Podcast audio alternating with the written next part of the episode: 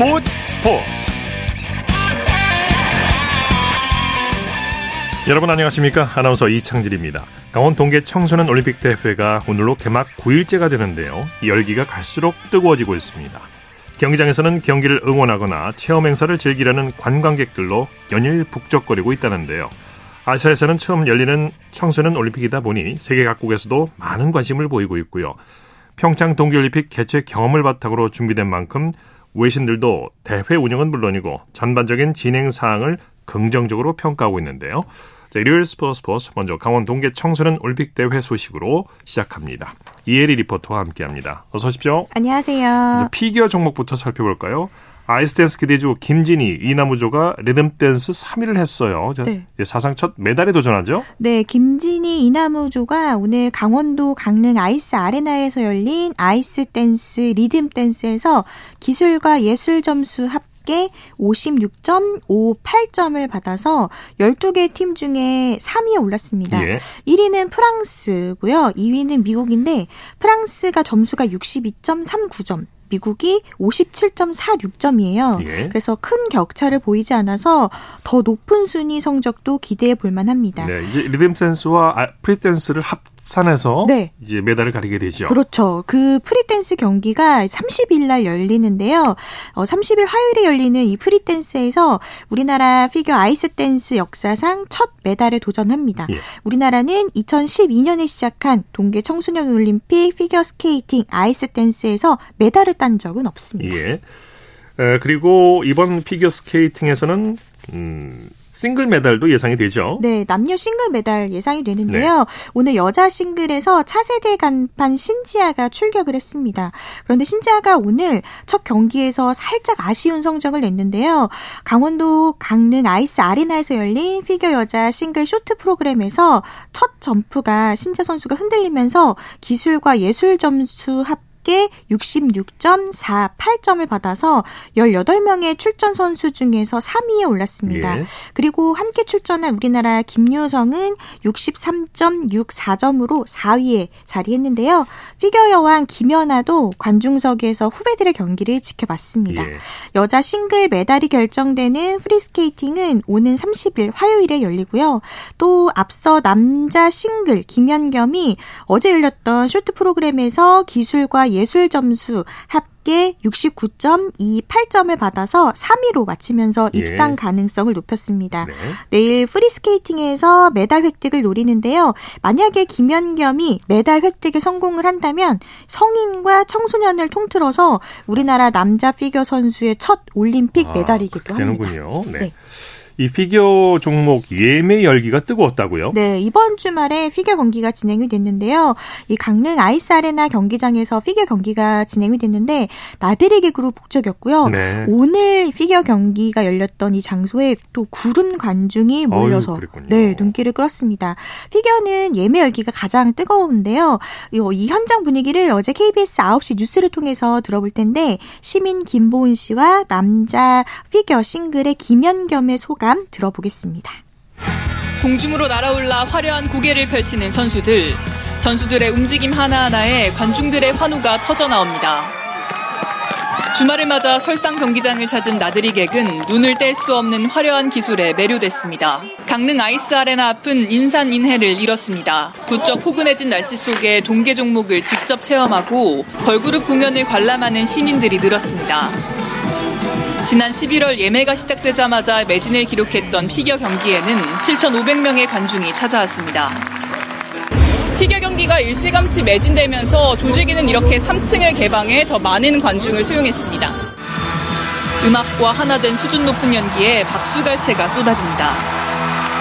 기대했던 것보다 사람도 많았고 또 선수들 이렇게 하는 거 보니까 진짜 TV랑 보는 거는 좀 다르게 그 현장의 감동이 많이 느껴지는 것 같아요. 평창올림픽이 열렸던 바로 그 경기장에서 국내 팬들의 함성을 듣는 건 선수들에게도 잊지 못할 경험입니다. 많은 분들이 응원해 주시니까 좀 더 열심히 프리해보겠다는 생각이 드는 것 같고요. 응원해 주신 만큼 최대한 열심히 해보이겠습니다. 포근해진 날씨 속에 흥행의 가속도를 내고 있는 강원 동계청소년 올림픽.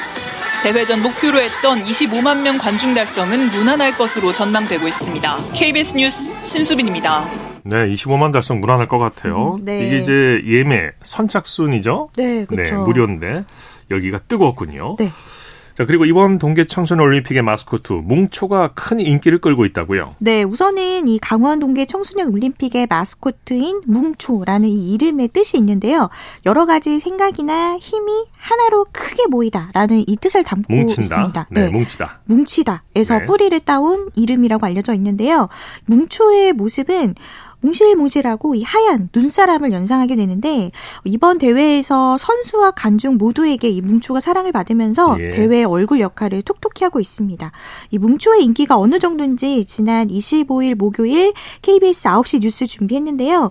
박수현 뭉초 디자이너와 그리고 스피드 스케이팅 혼성 계주에서 은메달을 수확한 임리원 허석 선수의 소감 들어보겠습니다. 2018 평창올림픽에서 선풍적인 인기를 끌었던 마스코트 수호랑과 반다비. 그 인기를 강원동계 청소년올림픽 마스코트인 뭉초가 이어받았습니다. 기념품 매장은 뭉초를 찾는 사람들로 온종일 북적입니다. 뭉초를 활용한 몇몇 상품은 이미 매진됐습니다. 뭉초의 인기는 상상 이상입니다. 수호랑과 반다비가 가지고 놀던 눈뭉치에서 탄생한 뭉초. 600대 1의 경쟁률을 뚫고 공모전에서 당선됐는데 청소년의 미래라는 상징적인 의미를 담고 있습니다. 눈뭉치를 꾹꾹 눌러 담는 행위는 청소년들이 자신의 꿈을 희망하고 눈뭉치를 던지는 행위에서 자신의 포부를 다지는 의미를 담았습니다. 메달리스트에게 수여되는 눈초 인형은 선수들에게도 뜨거운 반응을 얻고 있습니다. 너무 귀여워요. 이번에 캐릭터 되게 잘 뽑은 것 같아요. 혹시 이것도 샀어요? 받았어요. 많이 받았어요. 많이 받았어요. 공식 행사 참석은 물론 사인회까지 개최하며 관중들에게 다양한 재미를 선사하고 있는 뭉초. 강원 동계 청소년 올림픽의 얼굴 뭉초의 존재가 대회 흥행에 중요한 역할을 하고 있습니다. KBS 뉴스 신수빈입니다. 자, 그리고 오늘 김연아, 윤성빈과 함께하는 청소년 대상 특별 토크 콘서트도 개최됐다고요? 네, 오늘 2018 평창올림픽 기념관 2층에서 올림피언들과 청소년들이 함께 청소년의 꿈과 희망을 이야기하는 특별한 토크 콘서트를 열었습니다. 이번 행사는 그 이번 대회 홍보대사인 김연아와 윤성빈 그리고 국제올림픽위원회 IOC 위원과 위원인 어, 위원과 청소년들이 정신적 신체적으로 건강하게 성장하기 위해서 고민 상담을 나눴는데요. 네. 무엇보다 김연아, 윤성빈 그리고 유승민이 자신의 청소년기의 이야기를 들려줬습니다. 네. 이 김연아 홍보대사는 도전 정신과 경기 노하우를 설명하면서 자신만의 진솔한 경험담으로 청소년들의 공감을 이끌어내기도 했습니다. 네. 자, 그런데 이번 동계 청소년 올림픽이 성인 올림픽과 다른 점이 있다고요? 네, 보통은 일반 아이스하키는 어, 필드 플레이어 5명씩 맞붙는데 청소년 올림픽의 경우에는 골대 숫자를 지키는 골리를 제외한 필드 플레이어가 한 팀당 3명씩 경기를 하고요. 예. 썰매에 몸을 맡긴 채 얼음 위를 달리는 봅슬레이 종목도 2인승과 4인승 경기 대신에 1인승 개인 경기를 합니다. 예. 이 부분에서도 성인 대상 올림픽과는 뚜렷한 차이가 있는데요. 그리고 이 성인 대상 올림픽과 다르게 청소년 올림픽에서는 아예 열리지 않는 경기도 예. 있습니다. 이 가파른 경사면을 빠른 속도로 질주하는 알파인 경기, 활강 종목 종목의 경우에는 안전사고 우려가 있어서 개최되지 않는데요.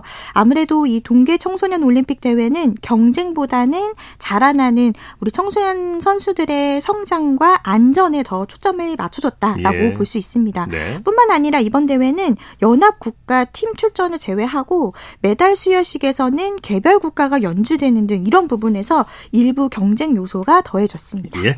강원 동계 청소년 올림픽 소식 이혜리 리포터와 함께했습니다. 수고했습니다. 네, 고맙습니다.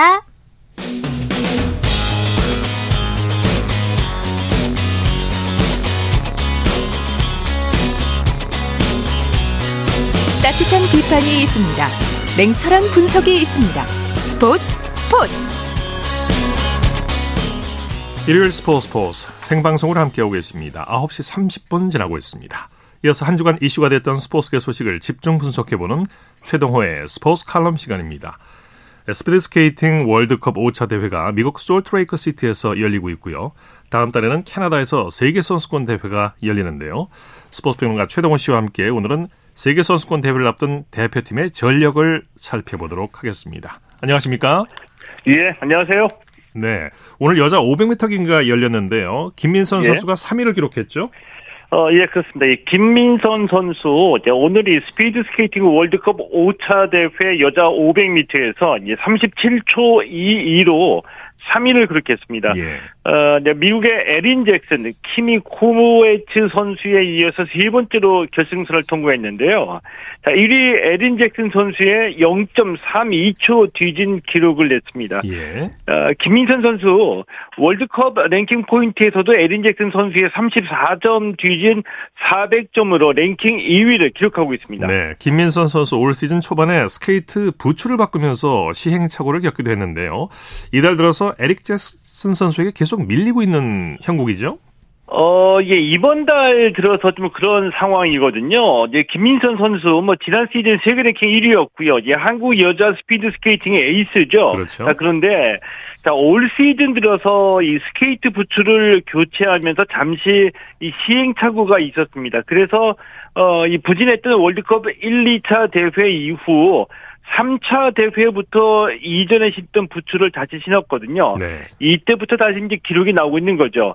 어, 월드컵 3차, 4차 대회에서는 500m에서 금메달을 차지했고요. 자, 그러다가 최근 들어서 두 대회 연속 에린 잭슨, 키미 고에츠 선수에게 밀리고 있는 겁니다. 예. 어, 지난 21일 열렸던 4대륙 선수권 대회에서 어, 에린 잭슨, 키미 고에츠 이두 선수에게 밀려서 동메달을 목에 걸었고요. 오늘 이 5차 대회에서도 이 두 선수에게 뒤져서 3위를 기록했습니다. 예. 다음 달에 마지막 월드컵 시리즈 대회가 열리고 세계 선수권 대회도 함께 열리는데요. 김민선 예. 선수 자존심 회복을 목표로 하고 있죠. 예, 그렇습니다. 다음 달 2일 이 캐나다 퀘벡에서 이 월드컵 시리즈 마지막 대회가 열리거든요. 예. 월드컵 6차 대회가 시즌 마지막 대회입니다. 자, 그리고 어, 이 세- 세계 선수권 대회도 이 다음 달에 개최가 되는데 이 김민선 선수가 막판 역전에 도전해서 어, 랭킹 1위의 자존심을 되찾겠다. 이런 예. 각오이죠. 네. 이나현 선수는 주니어 세계 신기록을 세웠는데요. 이달 들어서만 벌써 자신의 최고 기록을 두 번이나 경신했죠. 어, 예, 그렇습니다. 이나현 선수는 18살 여고생이거든요. 근데 김민선 선수와 함께 출전한 500m에서 37초 34로 이 주니어 세계 신기록을 세우면서 5위를 기록했습니다. 예. 지난 21일에 오늘 경기가 열렸던 바로 이 솔트레이크 시티 유타 올림픽 오벌에서 이 4대륙 선수권 대회가 열렸거든요. 예. 근데 이 4대륙 선수권 대회에서 이나연 선수 37초 48로 한국 주니어 신기록을 세웠는데 예. 자, 불과 일주일 만에 이 자신의 최고 기록을 또 경신하면서 이 주니어 세계 신기록을 수립을 하는 거죠. 예. 이상화의 뒤를 이어서 김민선이 등장했고 김민선의 뒤를 이어서 이나현 선수가 주목받고 있는데요. 여자 500m는 우리와 특별한 인연이 있는 종목이죠. 어, 예, 그렇죠. 이 여자 500m는 이상화, 김민선으로 이 세계 여자 스피드 스케이팅의 패권이 이어졌고요. 예.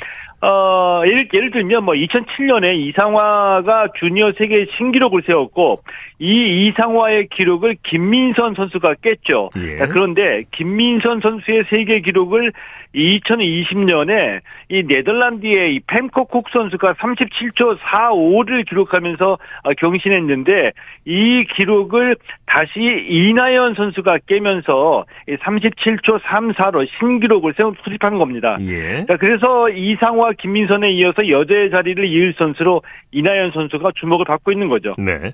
남자 스피드 스케이팅에서는 정재원 선수가 두 대회 연속 정상에 올랐는데요. 매스 스타트에서 역전 우승에 성공했죠. 어, 예, 그렇습니다. 예, 매스 스타트는 뭐 잘 아시는 것처럼 이 쇼트트랙처럼 여러 선수가 동시에 출발해서 순위를 가리는 종목이죠. 네. 어, 이 정재원 선수 어제 월드컵 5차 대회 남자 매스 스타트에서 1위를 차지했거든요. 이 4차 월드컵 은메달, 4대륙 선수권 대회 금메달에 이어서 이 두 개 대회 연속 우승입니다. 네네. 어, 중반까지 중위권을 유지하다가 이 마지막 한 바퀴 남겨놓고 스포트를 했고요. 아, 그리고 이 선두로 올라서고 난 뒤에 끝까지 1위를 잘 지켜냈죠. 예. 이 다음 달 세계 선수권 대회가 열리는데 김민선, 정재원 선수 외에 또 메달이 기대되는 선수가 있을까요? 어, 말씀하신 이 김민선 선수의 여자 500m 또 이 정재원 선수의 남자 매스 스타트 외에 이 남자 팀 스프린트도 메달에 도전합니다. 예. 이 팀 스프린트는 세 명의 팀을 이루거든요. 이제 세 명이 동시에 출발해서 이 400m 트랙을 한 바퀴씩 돌 때마다 한 명씩 아웃되게 되는데 예. 마지막 이 세 바퀴째 마지막 남은 한 선수의 기록으로 이 승패를 가리는 그렇군요. 경기이기도 합니다. 네. 아, 왜 이 메달 가능성을 높이 보냐 하면은 뭐 예, 이번에 지난 21일에 열렸던 이 4대륙 선수권 대회에서 이 김태윤, 조상혁, 양호준 선수가 출전한 남자 이 팀 스프린트 대표팀이 이 동메달을 따냈습니다. 네. 말씀 감사합니다. 예, 고맙습니다. 네, 최동호의 스포츠 칼럼 스포츠 평론가 최동호 씨였고요. 이어서 축구 소식 전해드립니다. 베스트 11의 임기환 기자입니다. 안녕하세요. 네, 안녕하세요. 분위기 침체된 대표팀에 모처럼 희소식이 날아들었네요. 네, 그렇습니다. 황소 황희찬 선수가 돌아왔습니다. 예. 어, 이번 대회에서 레프트백 김진수 선수와 함께 부상으로 지난 1, 2차전에서 제외됐던 황희찬 선수였는데요. 사우디아라비아와의 16강전에는 모습을 드러낼 전망입니다. 예. 황희찬 선수의 복귀로 클린스만 호의 공격 옵션은 늘어났습니다. 황희찬이 측면에 가세해주면 사이드에 있었던 손흥민 선수가 최전방에 뛸 수 있거든요. 그렇죠. 그러면 이번 대회에서 약세를 보였던 최전방의 화력도 보강될 수 있습니다. 예. 손흥민의 최전방, 황희찬, 이재성, 이강인으로 이어지는 유로파 2선을 가동할 수 있게 되는 겁니다. 네네. 바로 다음 경기부터 최전방에 변화를 줄 수 있겠죠. 이 황희찬 선수의 실전 감각이 얼마만큼 올라와 있을지가 변수입니다. 어, 최근 침체된 분위기를 감안하면 클린스만 감독이 과감한 선택을 할 수도 있을 것 같습니다. 예. 이또 다른 변수는 기존 원톱 자원인 조규성 선수가 이번 대회 부진한 모습을 보이고 있다고는 하지만 네. 이 사우디아라비아를 상대로는 좋은 모습을 보였었거든요. 네. 이 점에서 클린스만 감독의 고민이 깊어질 것 같고요. 이 조규성 선수가 지난해 9월 사우디아라비아와의 친선 경기 당시 결승골을 터뜨렸던 기억이 있습니다. 네. 클린스만 감독도 카타르 현장에서 직접 이 부분을 거론하기도 했고요. 어, 이건 아무래도 의식을 하고 있다는 얘기인데 어, 연막 작전일지 실제로 이행될지는 지켜봐야 할 부분입니다. 예. 네. 사우디전 변수가 또 있죠. 어, 바로 체력 관리인데요. 네. 이 핵심 선수들의 체력 관리에서 차이가 큰 상황입니다.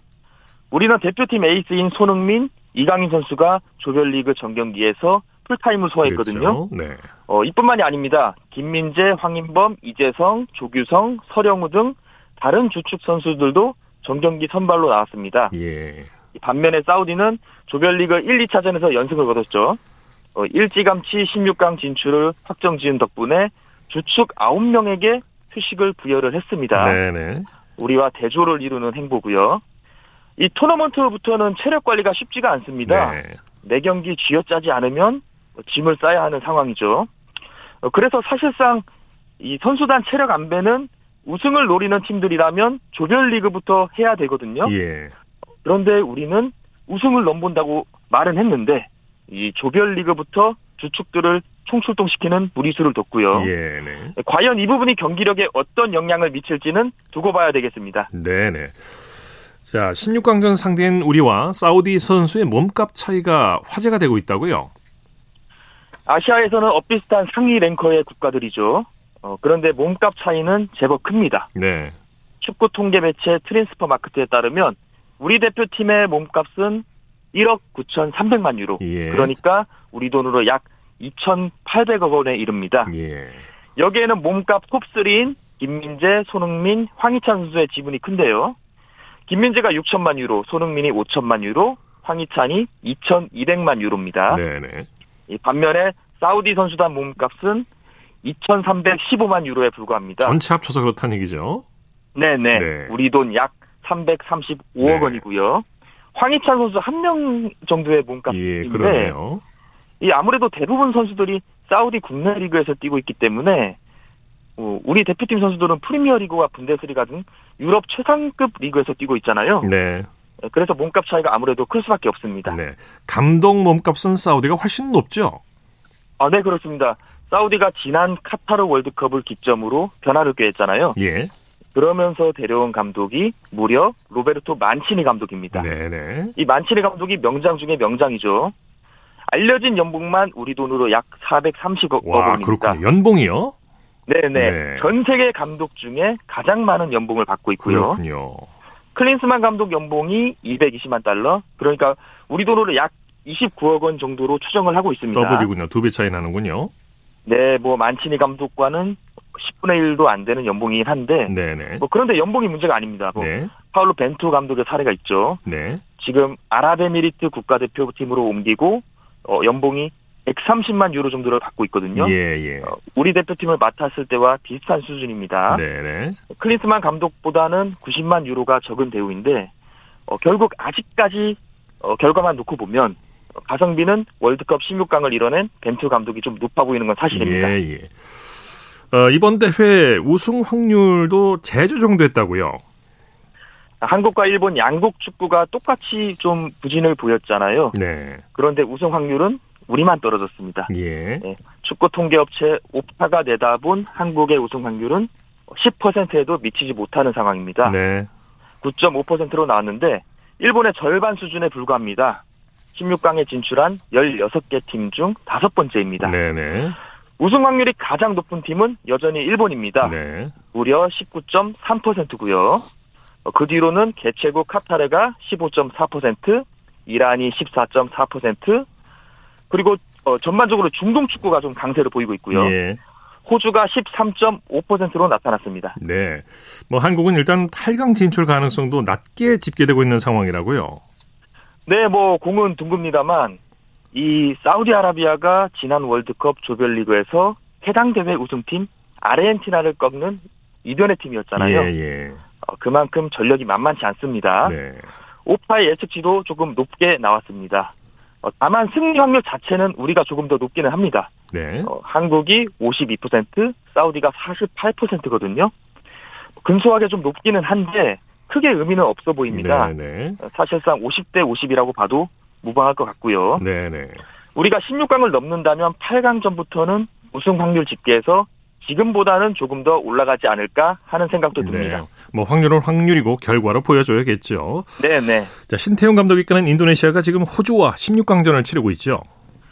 네, 약 1시간 전에 킥오프를 한 경기입니다. 네, 네.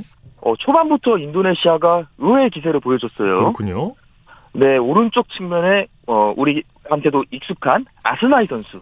어, 이 선수가 좀 활발한 몸놀림을 보여줬고 네. 호주는 왼쪽 측면을 위주로 기회를 노렸습니다. 어, 피지컬에서는 확실히 인도네시아가 좀 밀리는데 초반에는 좀 맞서는 양상을 보여줬습니다. 네. 어, 그런데 객관 전력 차는 어쩔 수가 없었습니다. 인도네시아가 전반 12분 만에 자책골로 기세가 한풀 꺾였습니다. 예. 잭슨 어바인 선수의 슈팅이 인도네시아의 바고 선수의 몸을 맞고 굴절돼 들어갔거든요. 네, 네. 호주의 한 골차 리드로 마치는가 싶었던 경기는 후반 정규 시간 종료 직전 호주가 코너킥 상황에서 마틴 보일 선수의 헤더골로 한 골을 추가합니다. 아, 네. 네, 그러면서 2대 0으로 전반전이 끝이 났고요. 그렇군요. 지금 현재 후반 7분을 지나고 있는데 어, 2대 0 스코어는 유지가 되고 있어요. 네. 그런데 아무래도 피파 랭킹 25위 호주와 146위 인도네시아의 격차가 좀 크게 느껴지는 상황이고요. 예, 그렇군요. 우리 국민들 입장에서는 아무래도 호주보다는 신태용 감독이 있는 인도네시아가 선전을 해주었으면 하는 바람으로 네. 응원을 하고 계실 텐데 아 솔직히 좀 쉽지는 않아 보입니다 현재까지는. 예, 예. 사우디를 이기면 호주와 만날 가능성이 커, 커져, 커지는군요. 네. 네네. 자, 축구 소식 감사합니다. 네 고맙습니다. 베스트 11의 임기환 기자였습니다. 쳤다 하면 홈런이고 슛 골이고 없는 한편의 드라마. 그것이 바로 그것이 바로 손에 잡힌 우승 트로피. 목에 걸린 그 배달. 너와 내가 하나 되는 그것이 바로 그것이 바로 그것이 바로 꿈꾸던 스포츠. 꿈꾸던 스포츠. 꿈꾸던 스포츠 일요일 스포츠 스포츠 생방송으로 함께하고 계십니다. 9시 44분 지나고 있습니다. 이어서 프로농구 소식 전해드립니다. 월간 점프볼의 최창환 취재팀장입니다. 안녕하세요. 네, 안녕하세요. 먼저 수원으로 가보죠. LG가 KT를 꺾고 2연승을 거뒀네요. 그렇습니다. LG가 접전 끝에 71대 68로 승리했습니다. 네. LG는 2연승하며 KT와 공동 3위가 됐고요. 2위 SK와의 승차는 0.5경기로 줄였습니다. 네. 반면 KT는 3연승에 마침표를 찍어 2위에서 공동 3위로 내려앉았습니다. 네네. 이 경기 막판까지 역전에 역전을 거듭했죠. 네, 양 팀 통틀어 총 7번의 역전이 나온 접전이었는데요. 예. 예, 결국 양 팀의 희비를 가른 건 수비였습니다. LG가 최소 실점 1위, 그리고 KT가 3위일 정도로 양 팀 모두 뛰어난 수비력을 갖고 있는데요. 예. LG는 텔로가 파울아웃되는 악재를 맞았지만 어, 평균 25점을 기록 중이었던 베스를 11점으로 묶으면서 KT의 추격을 뿌리쳤습니다. 예. LG는 마레이가 빠졌는데 그 공백을 다른 선수들이 잘 메워줬죠. 그렇습니다. LG는 마레이가 무릎 부상으로 올스타 브레이크 이후 줄곧 공백기를 갖고 있어 어, 텔로의 체력 부담이 커지고 있는 상황이었는데요. 네. 예, 이를 양웅석, 정희재를 활용한 협력 수비로 메우며 베스의 득점을 최소화했습니다. 예. 어, 예, 수비에 초점을 맞춰 득점이 많이 나오진 않았지만 텔로가 14점 11리바운드 더블 더블을 기록하며 골밑을 지켰고요. 양홍석은 경기 종료 직전 결정적인 공격 리바운드를 따내는 등 12점 6리바운드 3어시스트로 뒤를 받쳤습니다. 네. 울산에서는 현대모비스가 삼성을 큰 점수차로 이겼네요. 네, 현대모비스가 116대 78, 네. 38점 차 완승을 거뒀습니다. 점수가 많이 났어요. 그렇습니다. 어, 5위 현대모비스는 최근 3연승 및 삼성전 7연승을 이어가며 KCC를 0.5경기 차로 추격했습니다. 네네. 어, 예, 반면 최하위 삼성은 9연패에 빠져 공동 8위 그룹과의 승차가 어느덧 8경기까지 벌어졌습니다. 예. 이 9연패 좀 심한데요. 현대 모비스가 시작부터 삼성을 압도했죠. 네, 1쿼터에 11점을 몰아넣은 프림을 앞세워 기선을 제압했고요. 2쿼터에는 3점슛까지 폭발하며 일찌감치 삼성의 추격권에서 벗어났습니다. 예. 2쿼터에 32점을 쏟아부으며 60대 41로 전반을 마친 현대모비스는 3쿼터에 압도적인 제공권 싸움 그리고 팀과 옥전의 화력을 묶어 90대 55까지 달아나며 3쿼터를 마무리했습니다. 예. 네, 현대모비스는 4쿼터에는 출전 시간이 적었던 벤치 멤버들을 고르게 투입하는 등 여유 있게 경기를 운영한 끝에 완승을 따냈습니다. 예. 그러니까 삼성은 9연패인데 정말 무기력한 경기를 또 보여줬죠. 네, 어느덧 9연패에 빠지며 예. 올 시즌 최다인 10연패 위기까지 몰렸습니다. 예. 어, 현대모비스가 속공 전개의 강점을 지닌 반면 삼성은 기동력이 약점 가운데 하나로 꼽히는 팀인데요. 어, 실제로 속공 득점 싸움에서 4대 19로 밀리며 이렇다 할 반격을 펼치지 못했습니다. 네. 어, 최근 두 경기 연속 무득점에 그쳤던 베테랑 이정현이 오늘도 3점에 그치는 등 슬럼프에서 벗어나지 못한 것도 아쉬운 대목이었습니다. 네네. 고향으로 가보죠. 소노가 한국가스공사를 상대로 한 점차 짜릿한 역전승을 거뒀네요. 네, 소노가 한국가스공사의 77대 76 한 점 차 신승을 거두며 예. 공동 8위로 올라섰습니다. 네.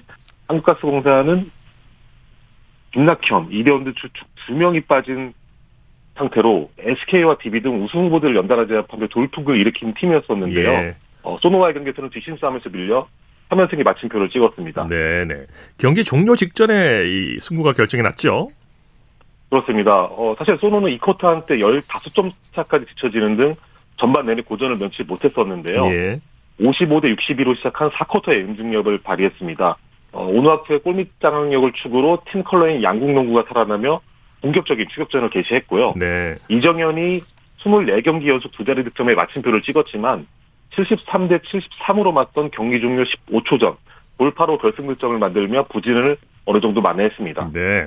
말씀하신 오누아쿠 선수가 펄펄 날았죠.